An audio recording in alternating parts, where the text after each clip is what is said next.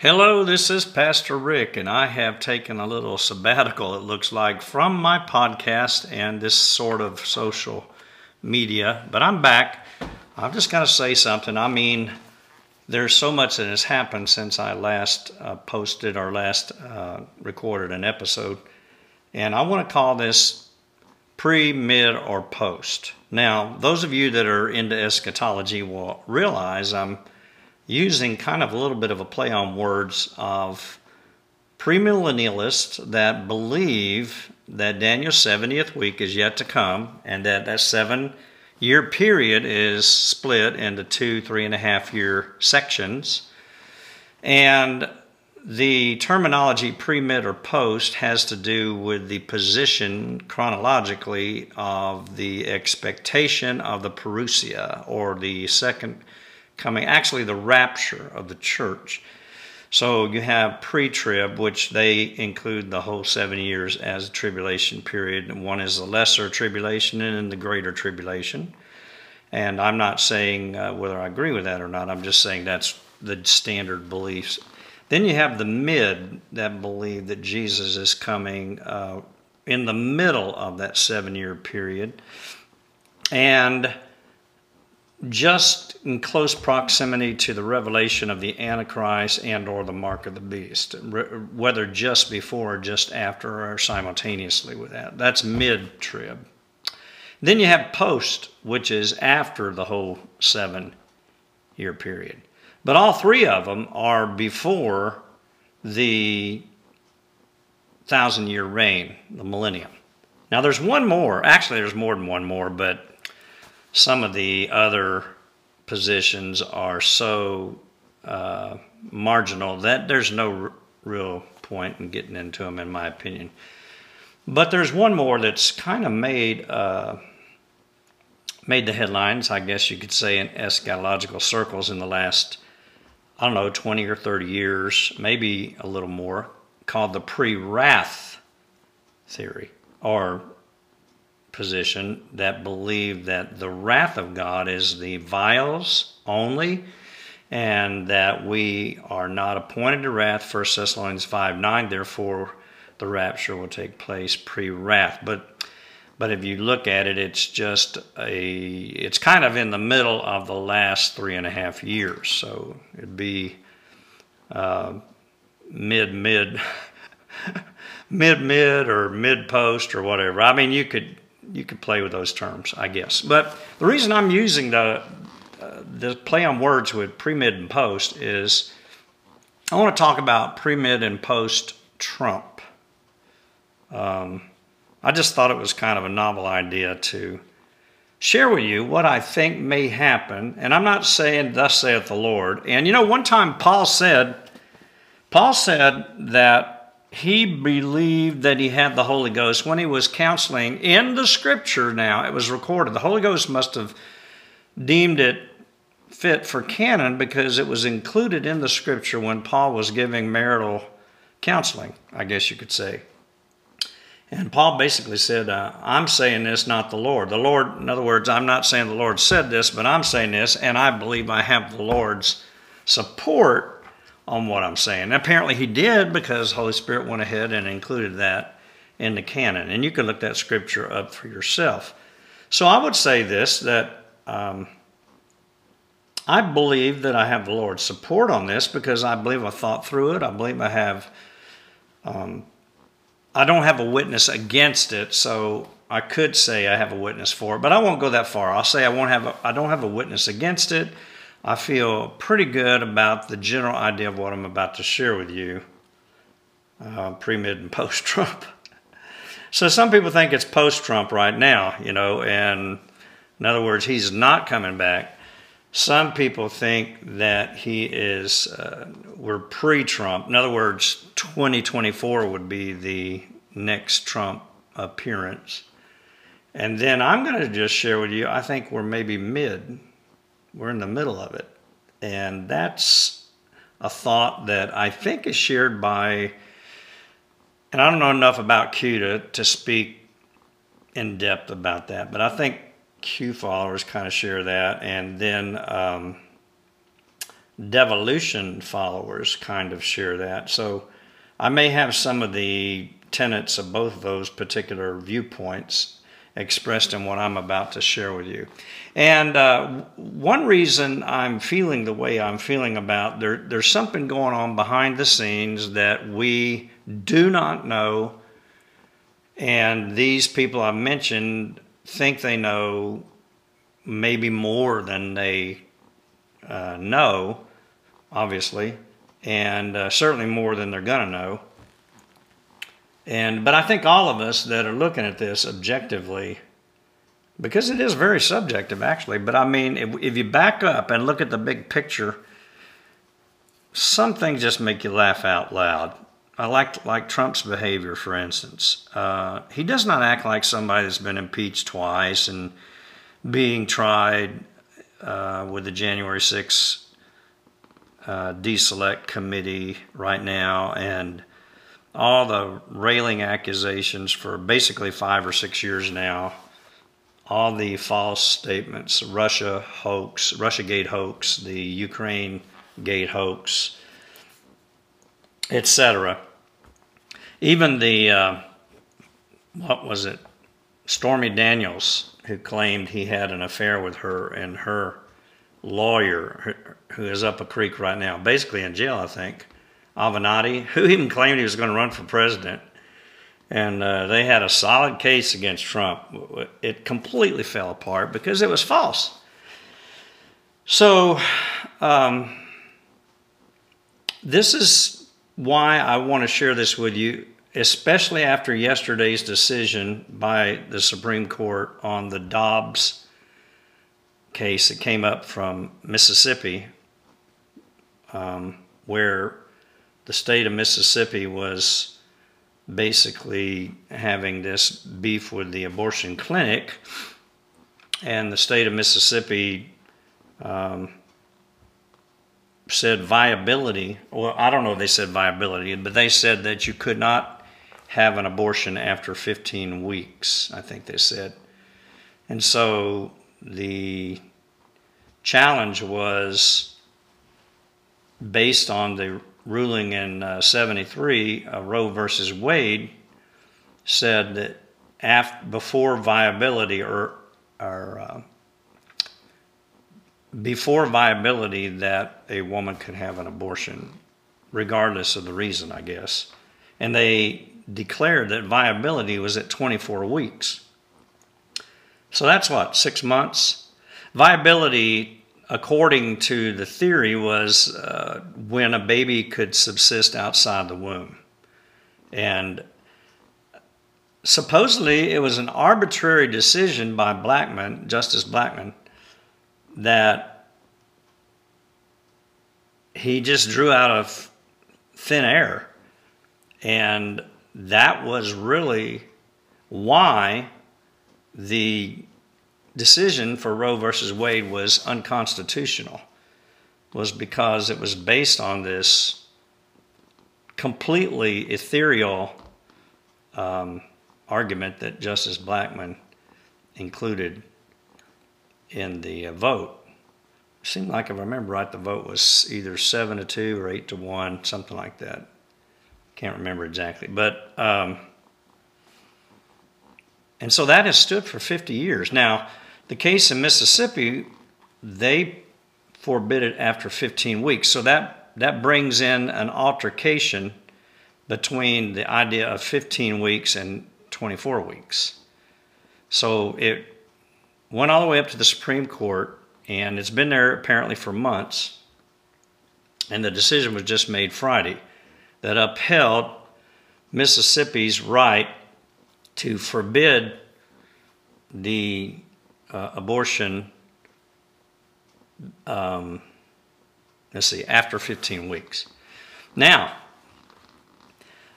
what happened was, though, it drew into question the whole idea of viability, which was the only leg that Roe versus Wade was standing on. I'm trying to say this in my own vernacular, and I realize I don't have very much legal jargon to, to share with you, but hopefully you get the, get the gist of this. So basically, not only did the abortion clinic want an either yes or no on viability. So also did the state of Mississippi. And that, apparently there were uh, two other um, reasons why this came before the Supreme Court, but the only one the Supreme Court would hear would, was the idea of viability. And when they decided five to four that viability was not even a constitutional uh, right or expressed anywhere in the Constitution, then Roe versus Wade was completely annihilated. Now, technicality was um, Justice John Roberts. He agreed with upholding uh, Mississippi's right to not have an abortion before 15 weeks, but he wouldn't go as far as to agree with the other five conservative justices that viability was not constitutional. And again, these are my words. So basically, he wanted to have it both ways, and which just shows you what kind of a justice he's been ever since uh, President Bush uh, nominated him. He hasn't been very helpful at all when it comes to conservative causes. And uh, from the article I read, um, Justice John Roberts, Chief Justice John Roberts, really did a similar thing that was done in 1973 and also in 1992 when a case came up to the Supreme Court from Planned Parenthood. There was three instances, including with John Roberts in this last one, where a justice has pulled something out of the air and it just didn't really hold any water. So it basically doesn't make me think a whole lot of of John Roberts. Um, so, so he did not vote in favor of striking down Roe versus Wade. So that's why I was wondering why it was 5 4 6 3. I was seeing 6 3, I was seeing 5 4, and then I saw somewhere where somebody said it was both, and wound up it was both because the case that actually came before the Supreme Court was the Dobbs um, Mississippi case that challenged Roe versus Wade. And so Roberts wanted to have it both ways, whereas the other five conservative justices said, you know, viability is not an issue. This was a bad decision in 1973, and therefore it goes away with the challenge from the Mississippi case. Um, it is no longer, viability is no longer viable, is the way the article put it as a pun. Okay. So I kind of spent a lot of time with that. Let me get back to what I'm trying to say.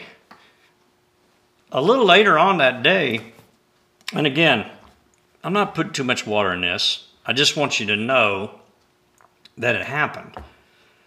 Q reappeared after, I don't know, two years or so. And all those that either understand what all that's about they started salivating and going crazy like, you can't make this up. Now, I'm just going to lay that aside, but I want you to know that that did happen. Okay, now, the euphoria that we all feel, Christians especially, who have been praying and quoting scripture and preaching and teaching and prophesying and um, hoping and reading and litigating for the right to life of the unborn are extremely happy. Whereas the left, those that gain from abortion on demand, because I, could stop, and, and I will in another uh, episode, I'll talk about more about the various views of abortion and what, why it's such a big deal to the demonic left. Um, it's more than just a so-called woman's right to choose. That is, of course, if you know what a woman is, because we're not too sure of that these days if we're not biologists, right? but anyway, um, it's more than that that's going on. It's an it's a whole industry, as is many other things that are nefarious, evil, and immoral. So tonight uh, my understanding is Donald Trump has another rally. Why is he having these rallies? He hasn't even announced that he's going to run in 2024. So back to what my original uh, premise was for this episode. I believe that um, most likely he's going to return before 2024. Um, Patel Patriot thinks it's before the midterms. There are several that think it's after the midterms, but before 2024. And then there's others that won't even entertain that possibility because there's no particular constitutional mechanism where he can do that. And that may be true, um, except for the fact that everything was unconstitutional to begin with. So therefore, um, that's constitutional to do the constitutional thing. Doesn't that make sense? I mean, if, okay, let's look at this case here, right here. 50 years later, Jubilee, Pentecost, 50 years later, 50 states, and Roe v. Wade overturned after 60 million plus babies suffer an ill-fated end, uh, at least as far as their life on earth goes. Um, that shows you right there that if something is unconstitutional, no matter how long ago it was, it can be overturned. It can be overturned. So why couldn't an election be overturned, even if it had been certified? If states start pulling back their electors, enough states, saying, you know, our legislatures were not in agreement with the laws that were changed in our state and the frauds that took place, um, in the certification of the 2020 election, and therefore we are now decertifying the election. Just like the GOP in Texas made an official statement that the 2020 election was illegitimate. They did that just a week or two ago. So that's a pretty big body of people that made an official statement, not a few handful of people that were speaking before a microphone, but they put that in a document. Now, Trump is having these rallies, and I believe it's because he's staying before the people. He is speaking to the people, and he's speaking against everything that the District of Corruption is doing, you know, the nefarious, evil things, and have done, and speaking boldly as if he has nothing to lose, everything to gain, and he's fearless. So I, I really believe that that is an indicator something is afoot. Something is going to happen. I don't know when, I don't know how, I don't know. It's never been done, except if you go in the Bible, you find the Adonijah story and you find the Absalom story. And every time you go back, and Jonathan Cahn does this quite a bit, he does a better job of it than I do by any stretch. Being Jewish might help him, being a rabbi, of course, helps him. But uh, I believe the Holy Spirit shows them things. The parallels of the scripture with ancient Israel and America are, you know, spellbounding. Um, so I think you can draw some analogies from those two stories and maybe some others, but the timing doesn't, you know, it doesn't match dot per dot or the parallel is not completely concurrent. Um, it may be a little bit parallel and then there's blank place where there's no particular comparison and then it picks up again and so forth. So sometimes it's a stretch to take the Bible, template, and lay it down over America and say, and this is how this is going to happen based on what happened in antiquity and the precedent that was set. But I will say this, you know, there are concepts that are based on principle there are concepts that are based on principle, and those principles are based on values and the character of God and His Word, which He watches over to perform. So I, I, just I have a problem with resigning myself to Trump's coming back in 2024 because that would be actually 2025, frankly. He'd have to be elected in 2024 then he'd have to be certified by Congress, uh, what, January 6th, and then inaugurated January the 20th, 2025. That's two and a half years from now. And that makes him as old or older than Joe Biden is now. Now, he's in much better shape as far as I can tell, except he's a little heavier maybe, but he's in much better shape cognitively. I think it goes without saying that Joe Biden maybe has ever been, but certainly is now. But what's going to happen in two and a half years? Is he going to live that long? You know, I would think he would, but I don't know. Is he going to live that long? Is he going to um, be healthy? Is his wife, Melania, is she going to go along with another run for president? Or is he behind the scenes right now? Not in control. You know, some people say, well, he's in control. I think that's what a lot of the people that follow Q think, or at least people think that the people that follow Q think that. You know, whether or not they do or not, it's a whole other discussion. Um, devolution says no, he devolved the government into a contingency plan that is based on, um, uh, you know, something that is is in the. Um, I was going to say Constitution, and I, I'm going to leave it there, but in it is a a contingency plan in the event of um, a war or something where the government is left incapacitated and therefore it has a way to continue. It's called continuity of government. It's devolved into smaller groups of various capacities that carry out certain roles and therefore the nation would be able to continue until it could come back together and have the three branches of government again put into place. And some people think that's what has happened. Uh, that even though we have the three branches of government, it's like uh, Kim Clement prophesied one time, and I heard this on YouTube, and I thought, that is so surreal. So now you have two presidents. What are you going to do? You know, uh, of course, it sounded a lot more compelling than that, believe me. So anyway, um, I just believe that there is a series of events that are about to escalate or accelerate. I think accelerate would be a better word. They're already in motion. Uh, I'll name a few off the top of my head. These are not the only ones. Some of them I wouldn't know about, so I can't name them. But Durham, John Durham's uh, ongoing pursuit of the truth behind uh, the Russiagate hoax. It is not over. It has been silent since the Sussmann verdict. And uh, it didn't turn out the way a lot of people wanted it to turn out. But in the process, they discovered some truths that Hillary was connected to it, for one thing. So that's ongoing. There's uh, the laptop of Hunter Biden that is an ongoing issue.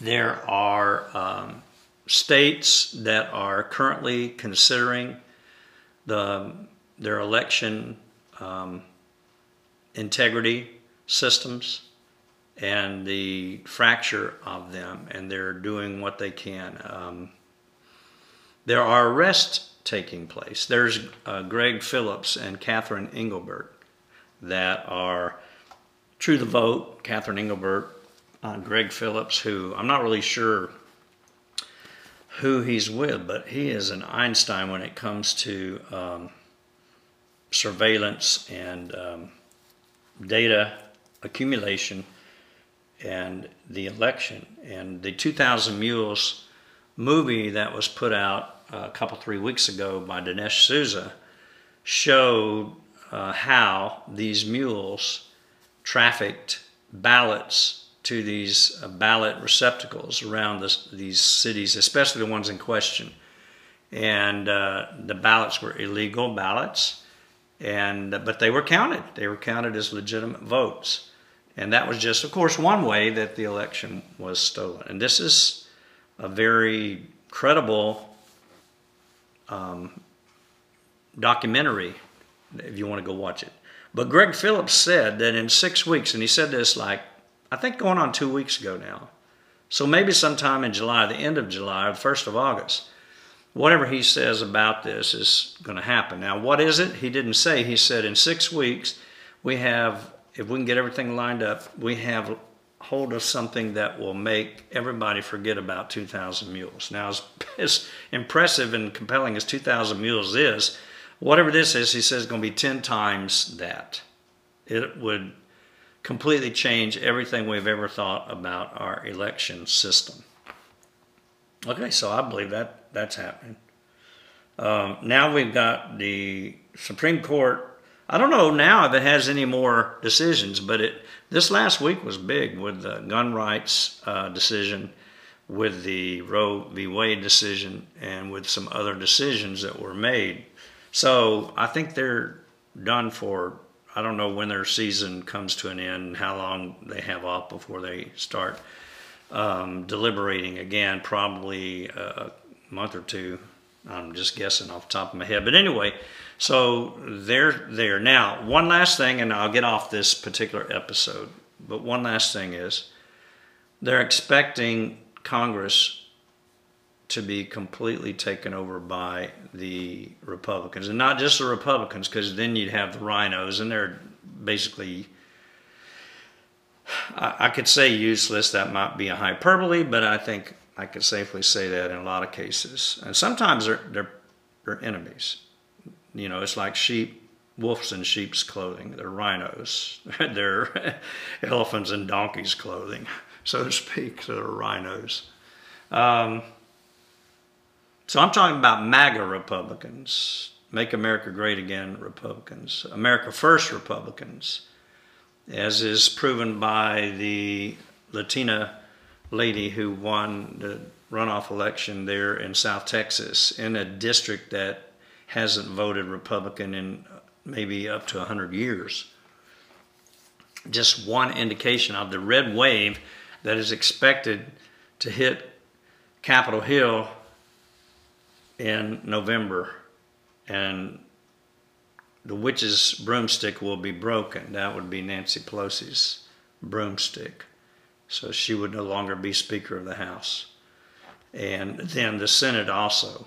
So having the Senate, the Supreme Court, and the House of Representatives, even if you had Joe Biden, so I really have one more thing to say after this.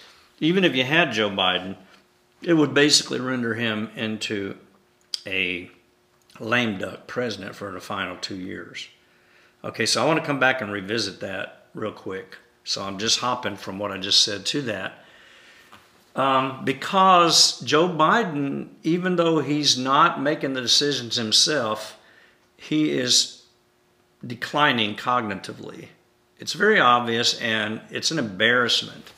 I really don't believe he has control of the nuclear football. I'm not saying Trump has it. I'm just saying that there it's strange to me and this is something I left out, it's coming back to me now. With our vulnerability and weakness on display for the whole world to see, why is it that we have not been attacked directly? Why is it that the things that are happening are happening on the peripheral? And I could get into Ukraine, that's a whole discussion. Why is it that China who may very well invade Taiwan, certainly they're threatening. Why is it that they don't attack us? Why is it Russia doesn't attack us? Why is it that North Korea doesn't attack us? Why is it that Iran doesn't attack us? Why is it that and you can say, yeah, but this, yeah, but that. But why is it that not more has happened than has happened already, given our vulnerability and the weakness of the guy that's supposedly in the Oval Office right now? Or that is in the Oval Office, but certainly doesn't seem to be in control. Unless there's more going on than we see. I'm just asking. I just think that we have to conclude that, that even as bad as it is, it would be far worse already. We know if, if Hillary had been elected um, and there had been no Donald Trump, we wouldn't have the overturn of Roe v. Wade, for one thing, at this point. There wouldn't have been the justices there to do it. So we've got 300 plus federal judges appointed by Trump. Uh, the expectation of Capitol Hill being taken over, Senate and House, in November the Supreme Court already uh, arguably top heavy conservative, And then, so back to Joe Biden. Is he gonna? Is something? Is he? You know, I'm not asking that something would happen to him, but I mean, he is old. He could pass away. Um, but let's just move that off the picture. What if he resigns out of humiliation, or because he just knows he can't go any further? And he may resign because of pressure if he did. And I think that's a real strong possibility. Okay, what if the 25th Amendment is pulled against him? Even by his own party, you know. What if by November, either the 25th Amendment or he's impeached for the terrible damage he's done to this country? So I think there's four ways, well, it could be five, but four ways there that I mentioned that, and there could be another one. Like I said, I don't know if I'm thinking of all of them. And I'm thinking three of them. The three, three of the four that I mentioned are very strong possibilities. So would Kamala be the president? Nancy wouldn't be after November because she's not going. Well, I mean, it would be after January, right? Because that's when they take their seats. I guess. So there's there's a lot of months in here where a lot more damage could be done. And that's why I think that there's more that's going to happen that is happening that meets the eye. I just think it just makes more sense. Because if that doesn't happen, even if they all take their seats in January,